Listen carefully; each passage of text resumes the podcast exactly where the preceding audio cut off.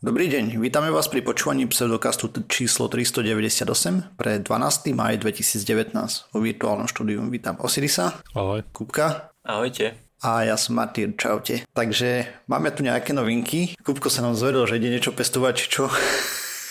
Zeptáme sa piestitele, jak mu chutná tráva. A prišli mi dnes nové ledky, lebo snažím sa pestovať zatiaľ čili. Mm-hmm.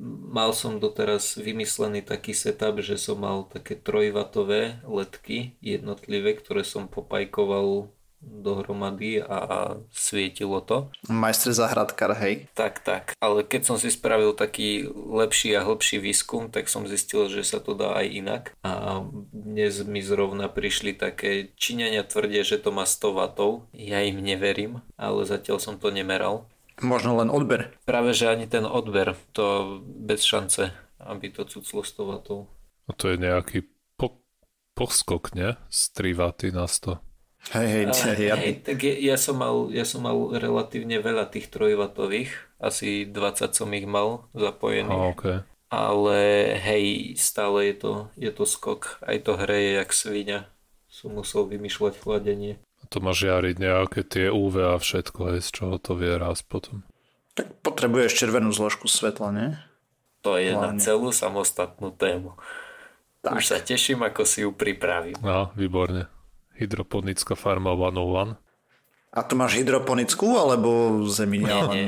Zatiaľ ja. to mám iba v zemi. Hydroponia je ďalší krok. OK ale hlavne ja sa snažím, aby to bolo čo najsamostatnejšie a ovládam to cez Arduino a kdejaké srandy. Lebo sa mm-hmm. napríklad bojím, že keď si to nechám len tak doma pustené, aby som nevyhorel, mm-hmm. tak uh, mám spínač spravený, že keď budú mať svetla viac ako 60 stupňov, tak sa to vypne napríklad. Hej. Chalani, ja som bol na 3D film v kine a Fína. musím povedať, že človek platí viac peňazí za rozmazaný obraz. To bol môj dojem z toho. A, a na aký film si bol? Nie, tých posledných Avengerov. Aha, to by som nešiel Totiž to 2D bolo všetko plné. Takže tak. A fakt, no presne ten istý pocit som mal, keď som tam bol pred rokmi, a potom som veľmi dlho nebol, teraz som nemal inú možnosť a vlastne sa nič nezmenilo. Celé je to stále bakané. Čo ja viem. Ja už som tiež dlho nebol. Mm. Asi závisí od toho, na aký film natrafíš. Bo niektoré boli dobre v 3D, keď už teraz ako si nespo... Ale viem, že my sme zvykli chodiť na tie, čo sú ako animáky. Tie v 3D sú väčšinou dobre spravené. Aspoň no, na tie, na ktoré my sme boli, tak boli fajn. Ale takto hmm. na v úvodzovkách hraný film by som asi nešiel, aj keď tam je väčšina jasné, že je CGI oveľa viac než normálneho. Ako musím povedať, že veľa tých scén tam bolo už teraz, oproti tomu, keď som tam bol pred rokmi, tak výrazne viacej scén bolo, uh, takých, že ti to tak, že sa snažilo kopnúť do ksichtu, do tváre, uh-huh. ale, ale rozmazané proste. A nemal som len ja ten problém, ale aj ľudia, čo boli so mnou, tak tiež tvrdili, že to bolo také neostre, že ni, nic no, moc. Možno je to proste tá daň, ktorú platíš za 3D. Hej. To neúplne... Ako tiež mám radšej 2D filmy, keď mám na výber. Mimochodom Osiris, mohol by si si to pozrieť, lebo toto je film, ktorý už videli dve z troch častí pseudokastu, mohli by sme Aj. spraviť zase recenziu. Plánujem ísť tento víkend na to, alebo v stredu, ako je štátny sviatok, ale tento týždeň to mám v tudu, tu voč.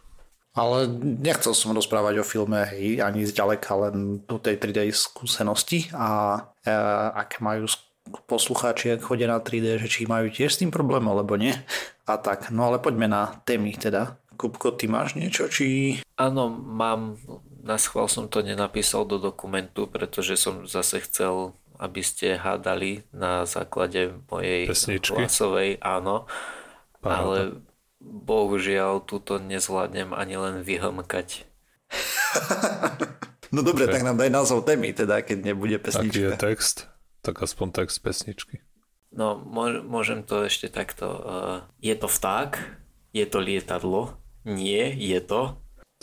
A o UFO sa budeme baviť, hej? Nie. Po anglicky. It's a bird. It's a plane. No, it's a Superman. Superman. Áno. OK. OK. No, viem, že tam je nejaký Captain Obvious potom s tým. Aha, tak to Ale to je neviem nejaký ja. mem. No, chcem sa rozprávať o nadľudskej sile a v Mhm. krízových situáciách, alebo teda či ľudia dokážu zdvíhať auta, keď im privali deti. No daj. Dokážu. Joiner, hej. Ale Joiner posiluje. Keď máš... Keď ti to neutrhne svaly, dobre, ja skúsim si typnúť, hej, že keď ti to neotrhne šľachy a tieto, že máš tam nejakú tú silu, tak neviem, že či priamo auto, ale možno, že dokážeš niečo ťažšie zdvihnúť než zvyčajne vďaka adrenalínu a tomu, že proste zabrany idú preč. Mhm. Ja dokážem napríklad nie auto, ale bicykel dokážem zdvihnúť. Aj horský? Ale tu dokážeš aj bez adrenalínu. Snaď. No ja sa musím vždycky najskôr vyhecovať. no, dobre. Ale teda uh, takáto nadľudská sila sa odborne nazýva hysterická sila. I, ide teda o to, že v stresových situáciách ľudia dokážu dvihnúť viac alebo dokážu použiť viac sily.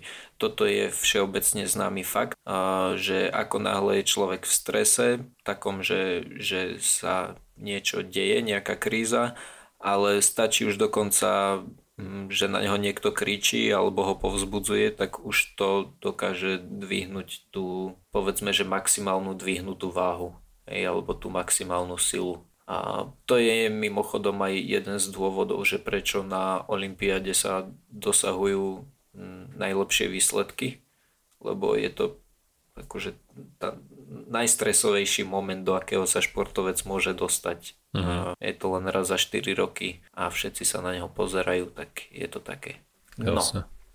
keď sa človek dostane takto do stresu, tak jednak sa mu začne vyplavovať adrenalín, to znamená, že krv sa mu začne viac nachádzať v svaloch, uvoľnia sa mu dýchacie cesty, aby mohol mať väčší prietok kyslíku a začne sa mu vyplavovať dopamín, čo je prirodzený a, painkiller, slovenský výraz je tlmič bolesti. Analgetik. Áno, ďakujem.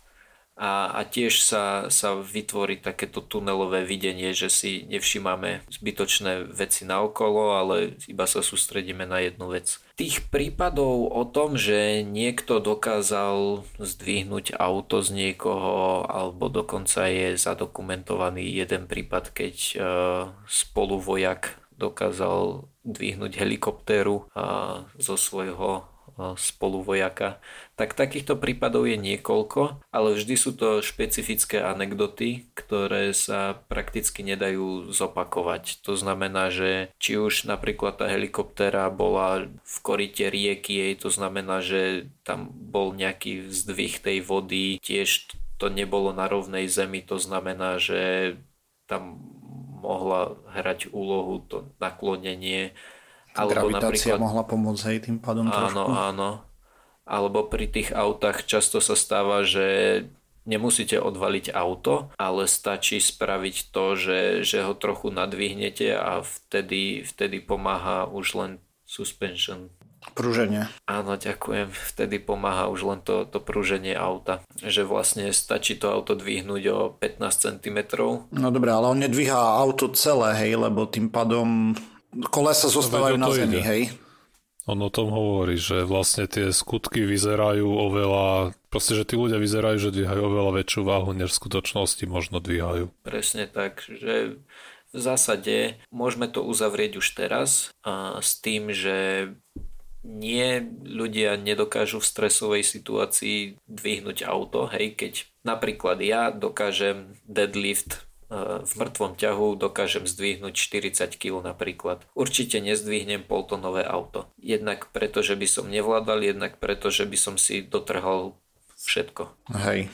Asi by povolilo skôr niečo v tebe, než by sa to auto odlepilo od zeme. Mhm.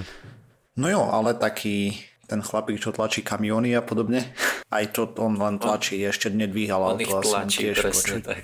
Pocit teda. Áno. Ale zase dobre, vieš dvihnúť 40 kg, ale v stresovej situácii by si možno dvihol 60, ne? Áno, a tu sa k tomu dostávame k štúdii Vladimíra Zaciovského, ktorý k tomu aj vydal knihu, ktorá sa volá Science and Practice of Strange Strength. training, že ved, silového veda. tréningu, hej. Áno, ďakujem. A teda on sa práve týmto zaoberal a zadefinoval maximálnu silu a absolútnu silu.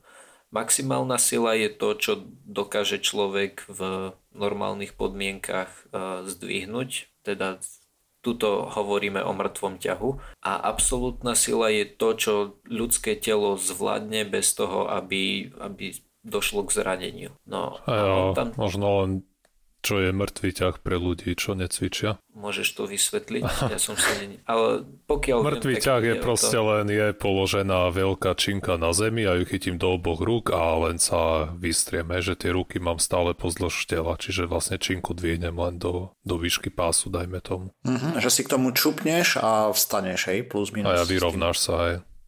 Aj to cvik na chrba, čiže sa aj trochu predkloníš. A, uh-huh. Ale proste aj v tam najvyššiu váhu, to asi týmto spôsobom dvihneš zo zeme. Tento Vladimír tvrdí, že tá maximálna sila sú asi dve tretiny absolútnej sily.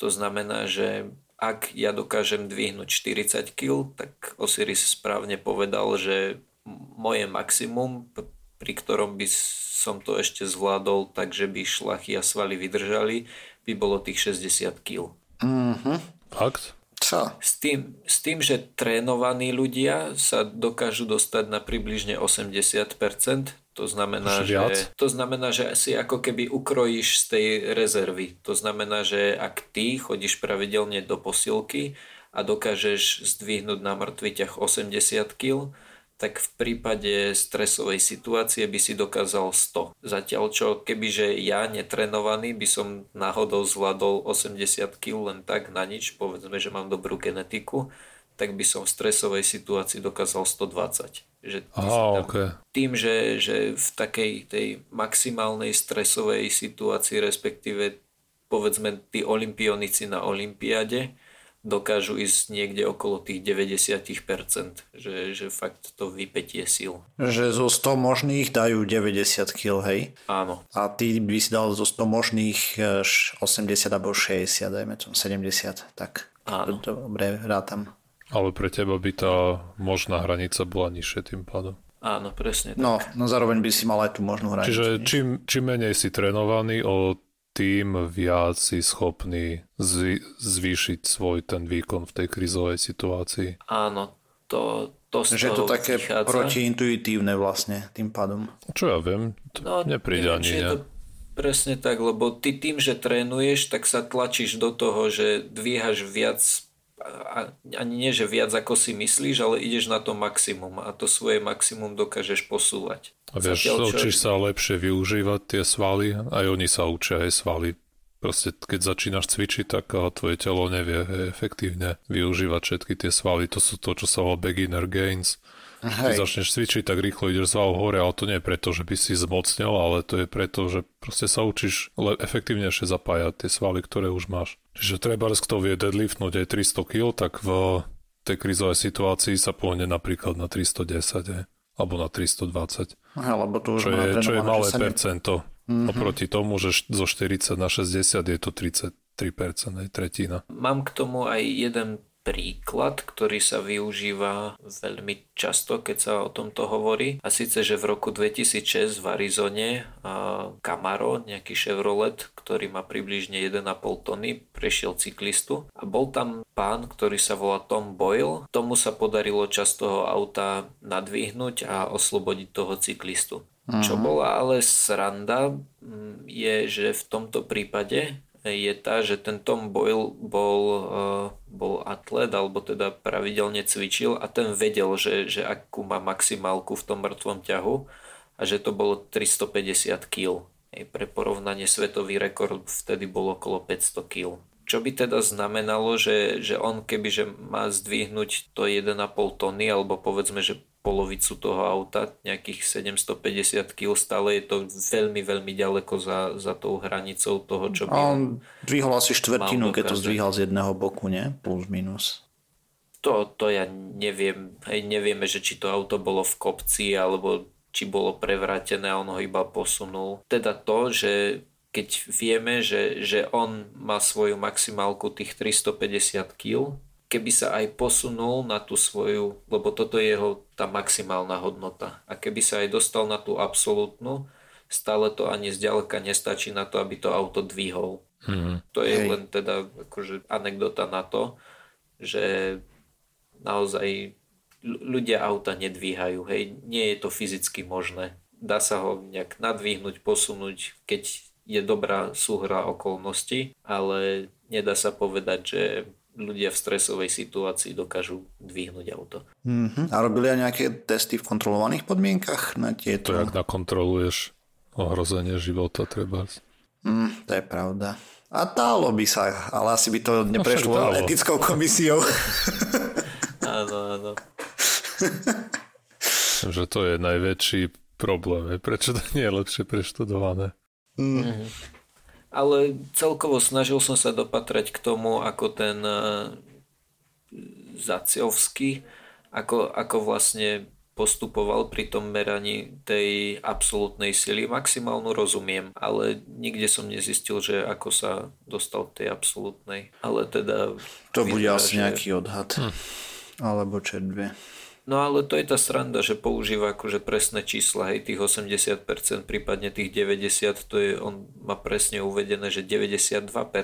A teda akože má veľa citácií, všetci ho evidentne nemajú za, o, za šarlatána, ale neviem, akú presnú, presnú metodiku použil pri tom určovaní. Hmm. Hm, to je. To, to smrdí trošku.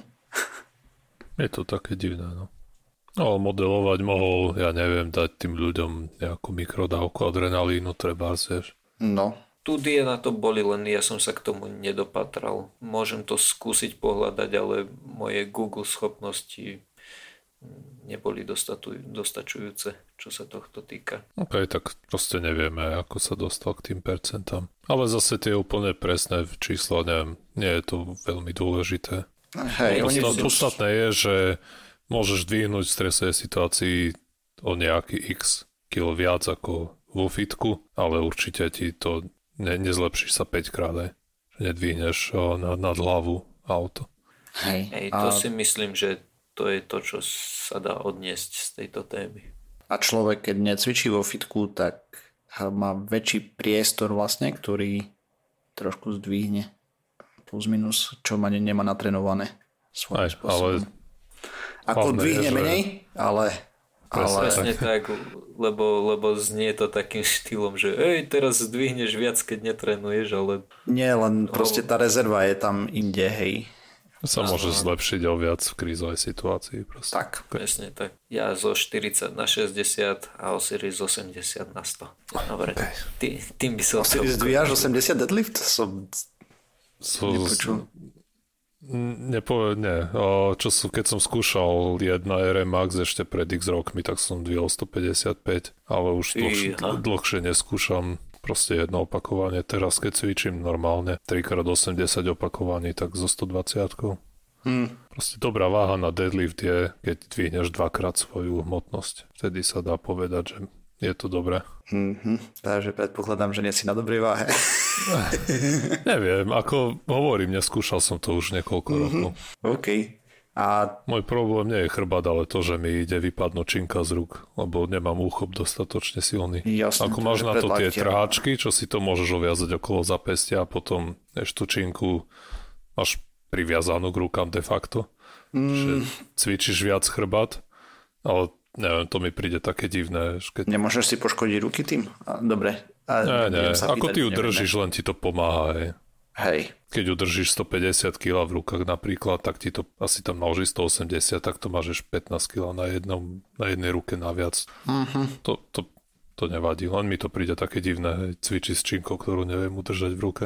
Ja to nerobím. Ale rozumiem. je to bežné bežná prax u niektorých ľudí. A je pochopiteľné. Keď chceš viacej precvičiť chrbát, tak to môžeš používať. Ja to nerobím. OK. Dobre, a ja som chcel hovoriť o niečom, čo tiež, ne, alebo tiež, čo nespada do bežného portfólia nášho podcastu a to je archeológia. A Dobre. si si upratoval v izbe? Kiež by, kiež by.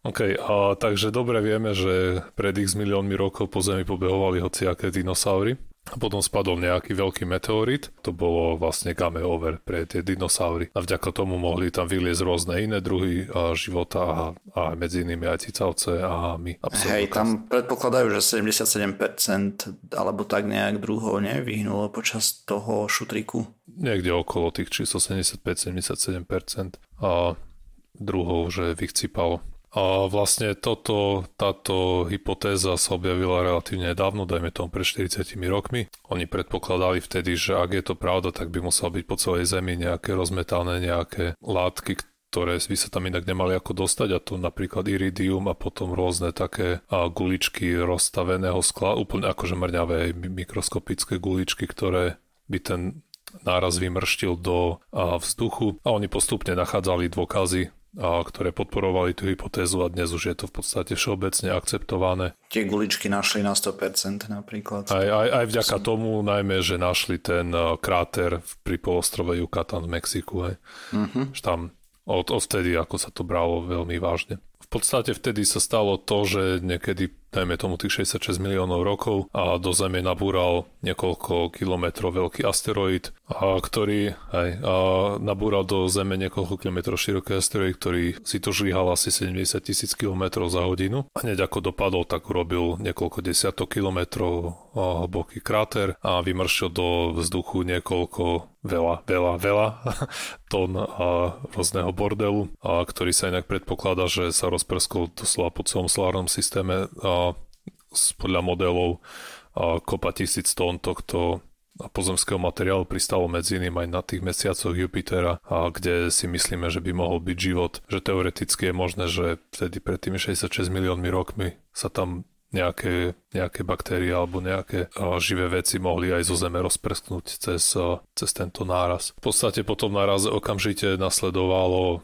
to, že v okruhu niekoľkých tisíc kilometrov všetky lesy okamžite sa de facto vyparili kvôli tomu, že tam bolo trošku teplo.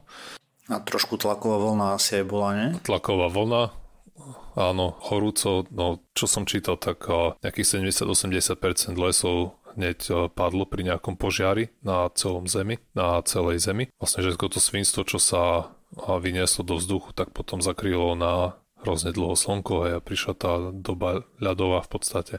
A pri tejto udalosti vlastne vychcipalo tých 75% všetkých druhov života a nejakých 99,9999% všetkých živých organizmov, ktoré vtedy žili na Zemi. Samozrejme jedným z tých, alebo takisto pri tom dopade ešte me, me, pomedzi všetky tie katastrofy, ktoré som spomínal, tak samozrejmosťou boli aj niekoľko 100 metrové tsunami a práve to hrá kľúčovú úlohu v tom príbehu, o ktorom chcem hovoriť že nejaký týpek volal sa, alebo volá sa De Palma, donedávna ešte neznámy archeológ, ktorý ja nepublikoval knižky nikto ho nebral veľmi vážne, dokonca nemal ani PHD, ale jemu zavolal nejaký rančer, že mám na svojom pozemku nejaké fosílie rýb v Hell, Hell Creek v North Dakote, a čo je oblasť, ktorá už bola známa predtým, že sa tam nachádzali rôzne skameneliny, medzi iným tu našli prvú skamene, prvý exemplár Tyrannosaura Rexa. Uh-huh.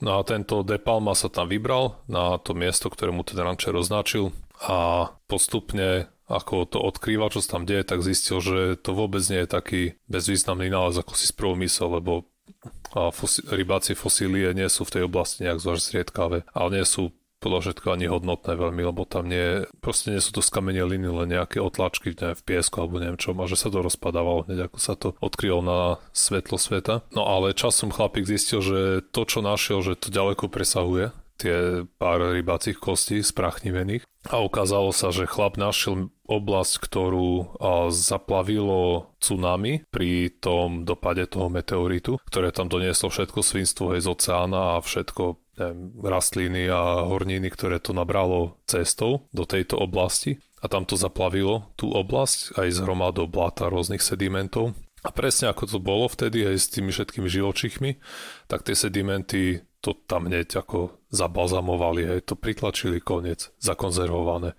Uh-huh. A ešte aj tie guličky tam na to napadali, ne? Keď si dobre pamätám. A presne tak. A on tam potom medzi iným potom našiel to, iridium, hej, ktoré očakávali, že tam bude a našiel tam aj tie mrňavé guličky, lebo to ako ten dopad, ten asteroid dopadol, tak a to, čo vyhodil do vzduchu, všetky tie žeravé horniny, tak oni potom kryštalizovali, aj to boli nejaké, a dajme tomu sklá to boli. To normálne z piesok sklo. a podobne sa aj, vyslovene na sklo, sklo premenilo.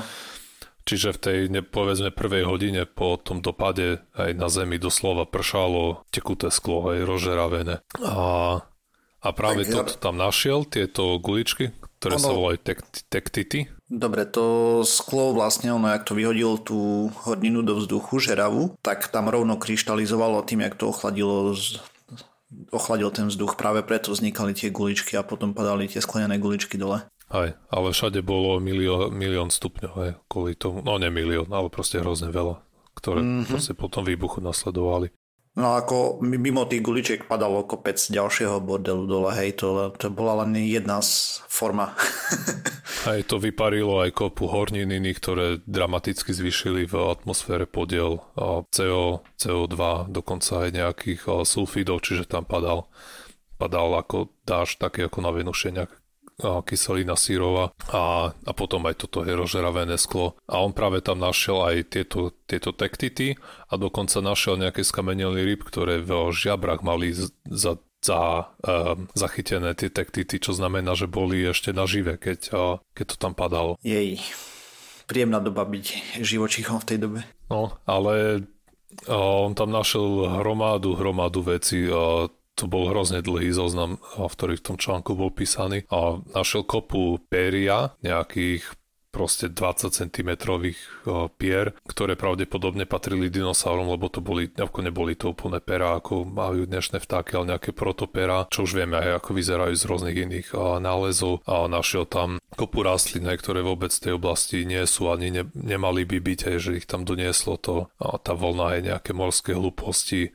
kopu rýb, nejakých dinosaurov, aj hmyzu, tých mušli a rôzneho toho bordelu, toho morského. Dokonca tam našiel aj nejaké hniezda nejakých týchto, nie osy, ale tých druhých. Tých uh, čmeliakov? Sršne? Sršňov, no niečo také tam našiel, našiel tam aj nejaké mravčie hniezda, ktoré ako, vieš, ako mali vyhlbené mravčie hniezda sa tam na, na cislil ten sediment a ako to zakonzervoval. Mm-hmm. Proste, že tam, tam je toho brutálne veľa a zachytáva to pravdepodobne nejakú, dajme to prvú hodinu po tom dopade. Hej. Akože je to fotka hodiny po tom dopade hej, toho života, ktorý bol že na Zemi. A, a aké peklíčko tu bolo aj zároveň? A aké pritom... peklíčko, ale čo všetko tu žilo. Hej. Mm-hmm. A je to veľké, veľké, alebo... Tá oblasť ktorú spomínal, je veľká ako dve futbalové ihriska, ale, ale neviem, ako, lebo možno ešte podkrývajú nejaké ďalšie, a možno sa to ešte rozšíri aj. Hej, no. Teraz. To, nikto, to ešte nikto nevie, lebo tam on tam toho našiel toľko, že vyjadrenia po internete sú také, že tam ešte 50 rokov majú čo archeológovia robiť, aby Hej, to preskúmali poriadne. Tak to je asi najväčší nález v histórii archeológie, mám taký pocit. Alebo druhý to najväčší. Áno. Nedávno bol ešte jeden uh, tiež obrovský nález, ale ty vole, teraz si na to nespomeniem, čo tam našli. Ale viem, že som chcel o tom hovoriť najprv, ale potom tesne za tým som, uh, som sa dostal k tomuto. Počkaj, ja to hneď nájdem, lebo viem, kde som to videl. Prosím, vydržte.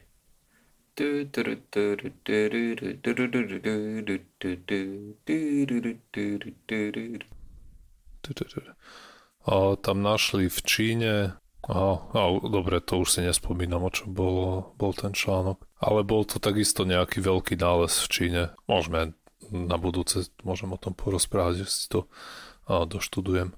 Dobre, a toto je najväčší nález respektíve je to také cool kvôli tej, tomu, že to zachytáva tú hodinu po dopade, uh-huh. alebo je tam tak veľa vecí, ktoré našli, alebo je to skôr uh, z toho, že sme ani nevedeli, že vtedy také, hej, že sme nevedeli, že vtedy už existovali sršne napríklad. Akože ja chápem, že z každého niečo asi, ale z čoho najmä? Áno, presne tak. A vlastne asi najviac je to to, že je to presne fotka toho, tej udalosti, čo sa tam stalo. Je to vyslovene... Ako to vyzeralo v tej udalosti, lebo z tej udalosti samotnej som vyrozumel, že nemáme veľa a nálezov kvôli tomu, aké hnusné podmienky tam pretrvávali. Že majú, väčšinou nálezy sú predtým, potom, že sa hýbu niekoľko milión rokov plus minus, alebo 100 tisíc rokov plus minus. A priamo taký nález, ktorý by, nález, ktorý by vedeli presne dať, že áno, presne v tomto okamihu sa to stalo, keď ten meteorit, asteroid dopadol. A tak pokiaľ viem, takých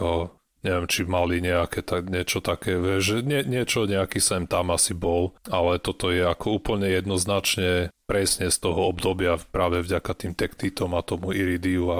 Z toho obdobia, ale to sú hodiny. Presne doslova. z toho, presne, že presne z toho... Lebo, dobre, takto, normálne máš nálezy plus minus pár desiatok tisíc rokov až, alebo tak, tie z dávnej minulosti a vieš, cez ten. A ty to odhaduješ ešte teraz okolo toho, aké boli horniny, aký bol, neviem, tam podiel kyslíka v atmosfére a podľa toho aj to vieš nejak zhruba datovať, ale ako hovorí Martin, je to plus minus desiatky, stovky tisíc rokov. Hej, ale toto je vyslovene, že dopadol ten asteroid a pár hodín potom, alebo taký nejaký čas, to je uložisko z, toho obdobia, čo je šialené presne. A sú vo výbornej kvalite tie fosílie, že oni nie sú ani, ako, ako dobre, hej, popučili ich tie sedimenty trochu, ale kopa tých, uh, ako sú v 3D, tie, to nie sú echt fosílie, ktoré sú ako 2D, alebo kosti nie sú aj 2D, ale máš tu nejaký obtisk a toto sú zachované normálne trojrozmerné štruktúry. On tam hovoril, že tam našiel nejakú akože rybu a ešte videl, ako jej trčali plutvy do strany. Úplne unikátne.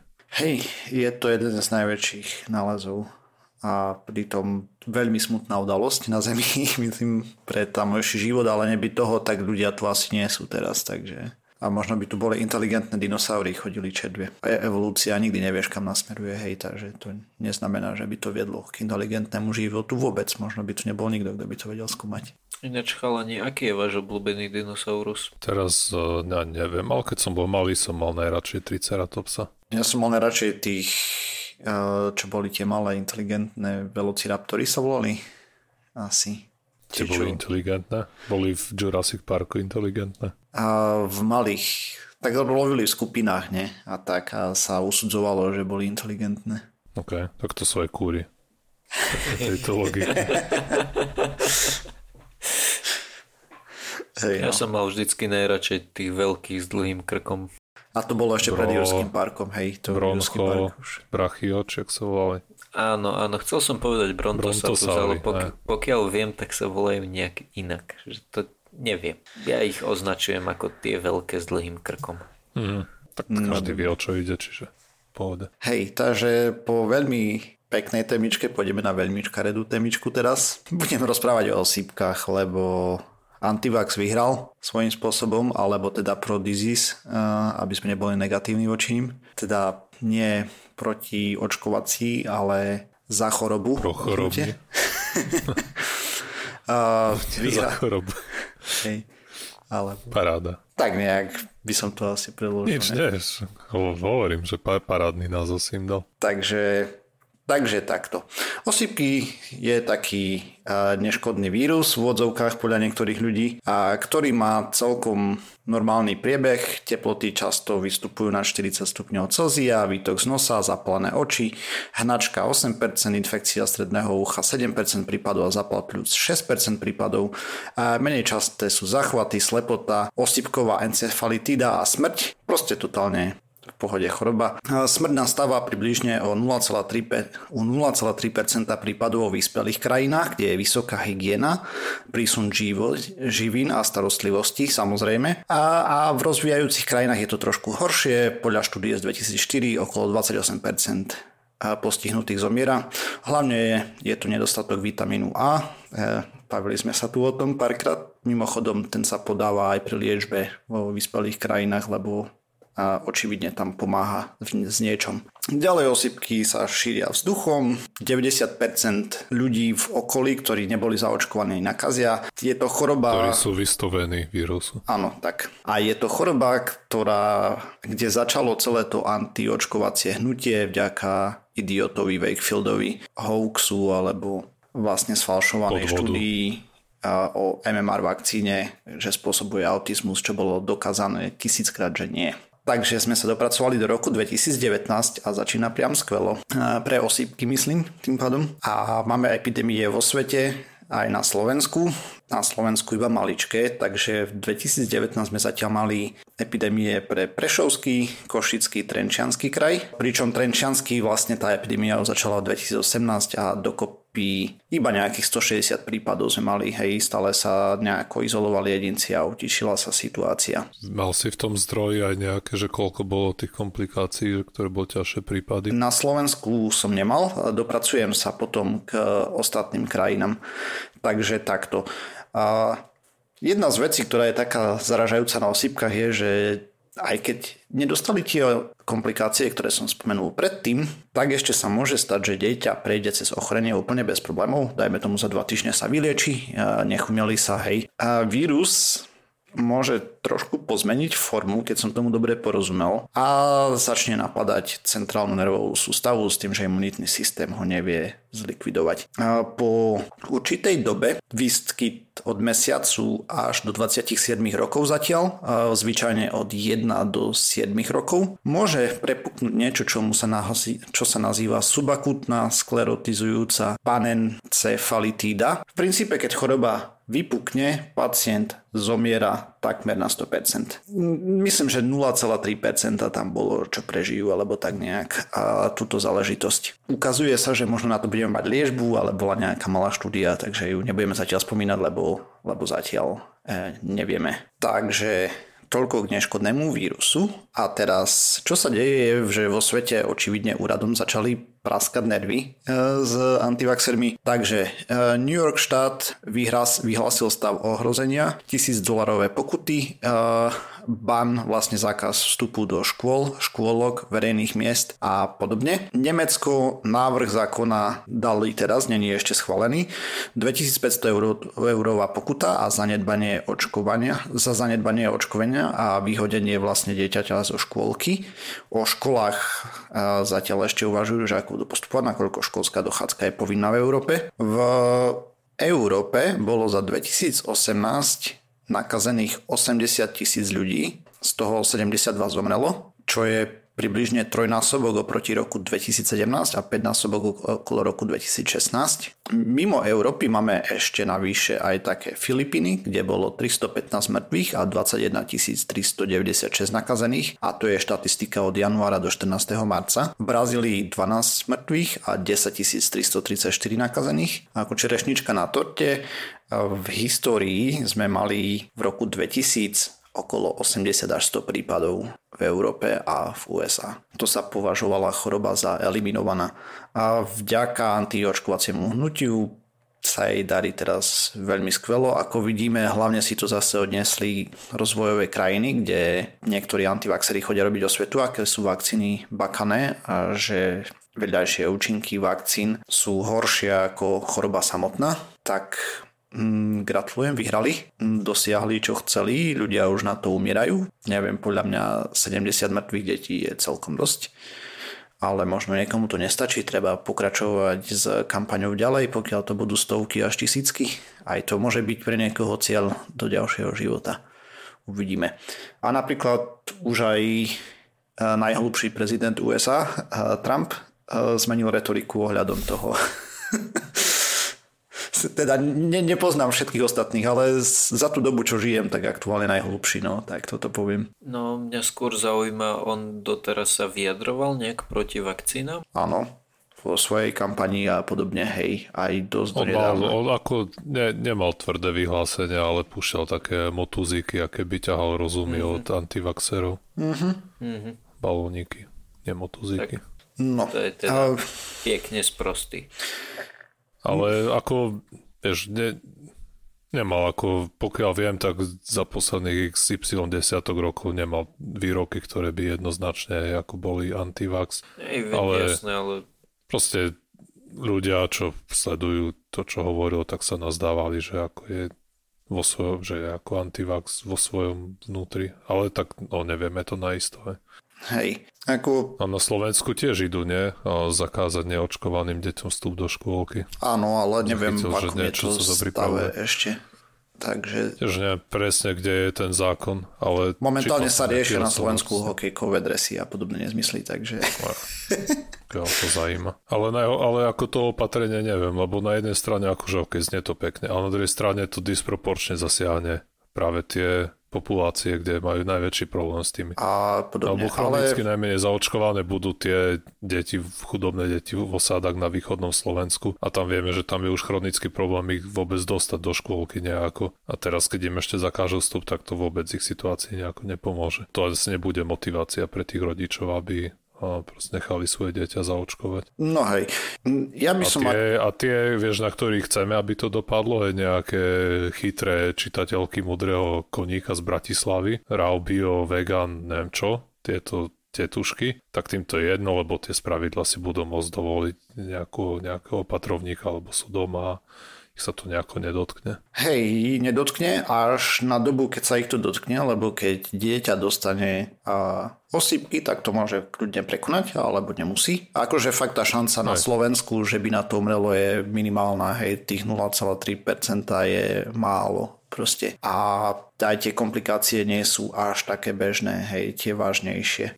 Ale ja sa nazdávam, že tie, ten čas, kým to dopadne na tieto, na tieto, na na týchto antivax ľudí, ktorí, ktorí sa prezentujú najviac, ktorí sú najhlučnejší, tak tí sú väčšinou s dobrom, aj, majú dobré socioekonomické zázemie. A sú a nich, v imunizovanej populácii s pravdepodobnosťou. Spravidla, aj. Čiže tí, kým, kým to ich to kusne do zádku, tak to ešte potečie veľa vody dole hornádom. Čo sa už možno ani nestane, lebo vyzerá, že štáty sa k tomu začínajú stavať ináč. Podobne ináč aj Taliansko a podobne, nemám tu poznačené všetky krajiny, je to taký trend teraz celosvetový, že sa darí, o Rumunsku sme tu tiež rozprávali. Ako hlavný dopad asi tých zákonov bude, že to vyšle signál, že tie vlády si to začínajú všímať a že ten a, situácia je vážna. No ja by som osobne zvažoval teraz, aby kebyže ja som zákonodarca, tak komplet antivax, šírenie poplašnej správy a proste pokutovať, po prípade zatvárať ľudí, ak sa to opakuje bez pardonu, lebo... To nie je také jednoduché. Ja viem, že to nie je jednoduché, ale dobre, komu pripíšeš tie úmrtia aktuálne? Tak ja, no, ja, ja v tom mám jasno. Hej, vieš, ale... to je presne o tom. Vlastne a naj, najväčší problém je fakt, že to ešte chodia šíriť do krajín, kde je všeobecne problém s výživou a so všetkým a ľudia potom tam majú nejakú tú váhavosť pri tom, že dám zaočkovať dieťa, lebo mu to dá autizmus napríklad alebo podobne, ale nikto im nezdôrazní. Teda už teraz, už teraz asi budú vedieť, že to není neškodná detská choroba až tak, ale No a to, to nie je jednoduché, ani keď liečiteľ treba odhovorí človeka, aby prestal užívať neviem, chemoterapiu, tak je problém toho liečiteľa dostať do basy kvôli tomu, že vieš, mu nevedia preukázať úmysel, že schválne chcel tomu človeku poškodiť. No dobré, ale... Takisto to bude aj tu, keď budeš mať antivax správy, tak to narazí na to isté. Ten človek ti tam bude prisáhať hore dole, že on to myslí len dobre a leží mu na zreteli zdravie tých detí, čo pravdepodobne bude pravda, vieš. Hej, no, trošku som a nemôžeš takého človeka, akože ja viem, lebo je to veľmi je to frustrujúca situácia. Aj keď niekto z nevedomosti navádza druhého k ublíženiu na zdraví, je to trestný čin. To je jedno, že si to robil z nevedomosti. Tak to neviem. No, aspoň také sú moje znalosti trestného zákona.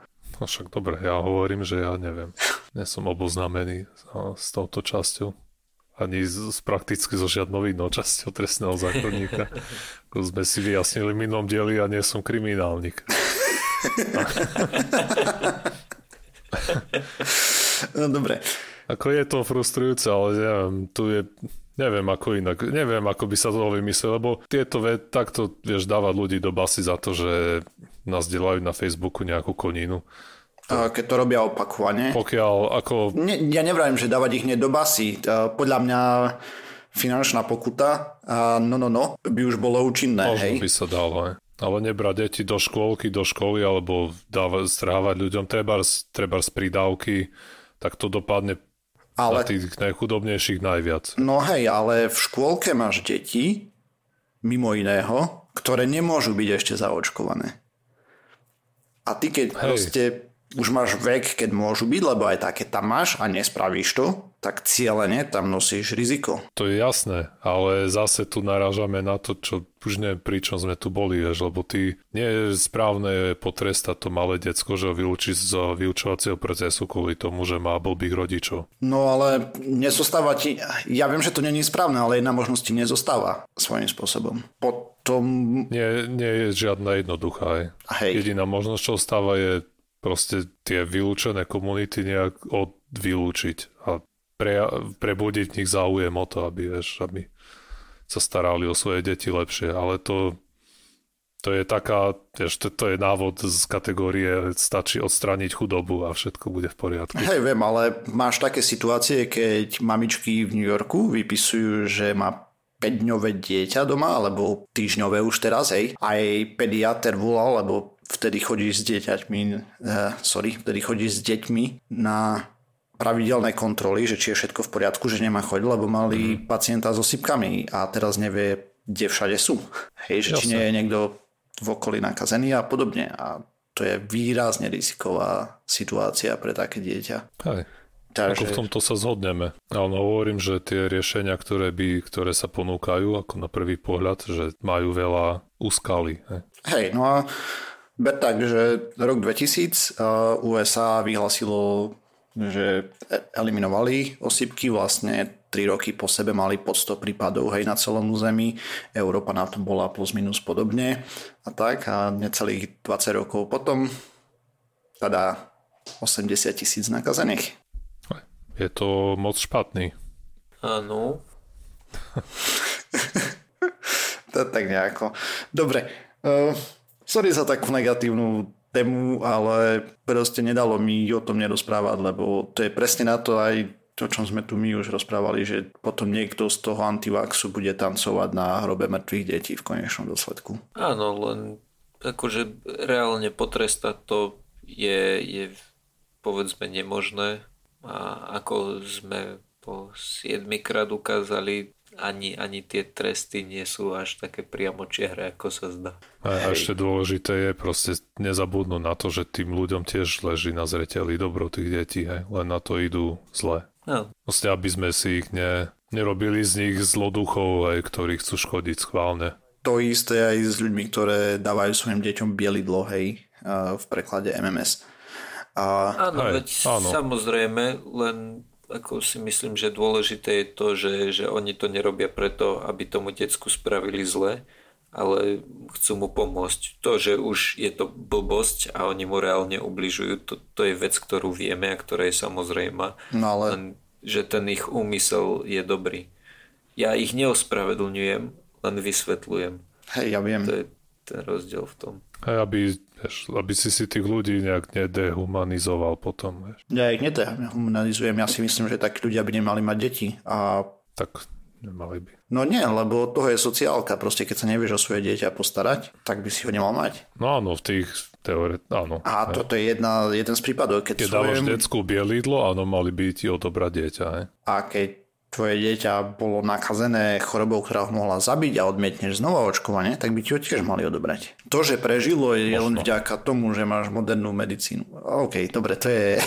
Ako hej, ako jasné, štát by mal aj incentivizovať alebo nejak dokopávať tých ľudí, aby očkovali svoje deti, len je otázne, akú cestu zvoliť. Vieš, proste keď nezvolí, nezvolí vhodnú cestu, tak rok 2019 môže byť 800 tisíc nakazených. Hej, ale momentálne nie je jasné, aká je tá vhodná cesta. Veď takých štúdí je kopa, hej, že ako sa rozprávať s antivaxerom, aby si mu vysvetlil, že sa milí a neexistuje, nie, nie, nie je známe, že by bola nejaká metóda, ktorá by fungovala lepšie ako iné. Hej, dobre. Lebo ne, najprv si si myslel, hej, že najprv sa myslelo, že je to problém toho, že tí ľudia nemajú informácia. Potom dostala informácia a to nepomohlo. Aj. Raz skúšali ich vystrášiť tými negatívnymi dôsledkami chorób. Ani to nepomáha nejak veľmi. Aj fakty, ste nie je jasné, ako, ako správne popostrčiť tých ľudí tým Ja potom smerom. čítaš príbehy o mamičke, ktorá išla vydávať svoju dceru, len v 7 rokoch mala, alebo v 5 e,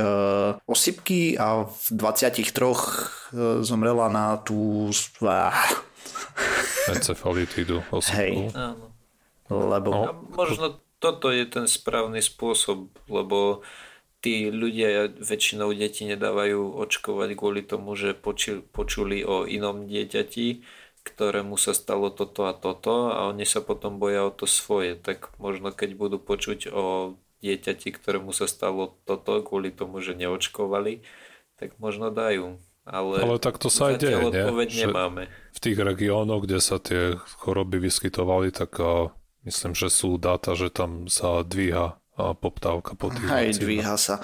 Potom mimo iného ešte, čo sa tohto týka, tak vracali nejakú loď scientologickú, hej, z prístavu, lebo ich ne, proste najprv ich držali v prístave, že nemohli odplávať ani sa vylodiť, lebo mali prípad na palube, potom lekár lodný si vypýtal dávky vakcíny a potom niekam vypadili a Kde tak. v USA? Myslím, že na a do čerta som zabudol ostrov, ale nejaký tropický ostrov tam v okolí USA. V Karibiku? Mhm. Okay. Dopracovali sme sa na záver pseudokastu číslo 398. A do... Počkaj, počkaj, počkaj, ja mám ešte doplnenie k predchádzajúcej epizóde, ale na začiatku sme zabudli a potom som zabudol tiež, tak no. možno no, sa to dá prestrihnúť. A rozprávali sme sa o tom, o tom, že či sa dajú cigarety objednať z internetu domov. A teda zistili sme, že áno. Okay. A potom sme riešili to, že ako zistia, že, že či reálne máš tých 18, že či mm-hmm. stačí zakliknúť, že áno, mám 18, tak posluchač mi písal, že sa to rieši tak, že tieto veci sa posielajú zo zásady kuriérom a kuriér má povinnosť skontrolovať ti občiansky pri výdaji toho. Mm-hmm. No, OK, hm, jasne. OK. Do schránky ti ich nenapcha. Dobre, a teraz sme sa dopracovali už na plný záver pseudokastu. Číslo 398, 399 vyjde 19. maja 2019 a nájsť nás môžete na www.pseudokast.sk Facebooku, YouTube, iTunes a Spotify, všetkých možných a nemožných podcastových agregátoch. Ďakujeme, že ste nás počúvali. Čaute. Čau. Ahojte.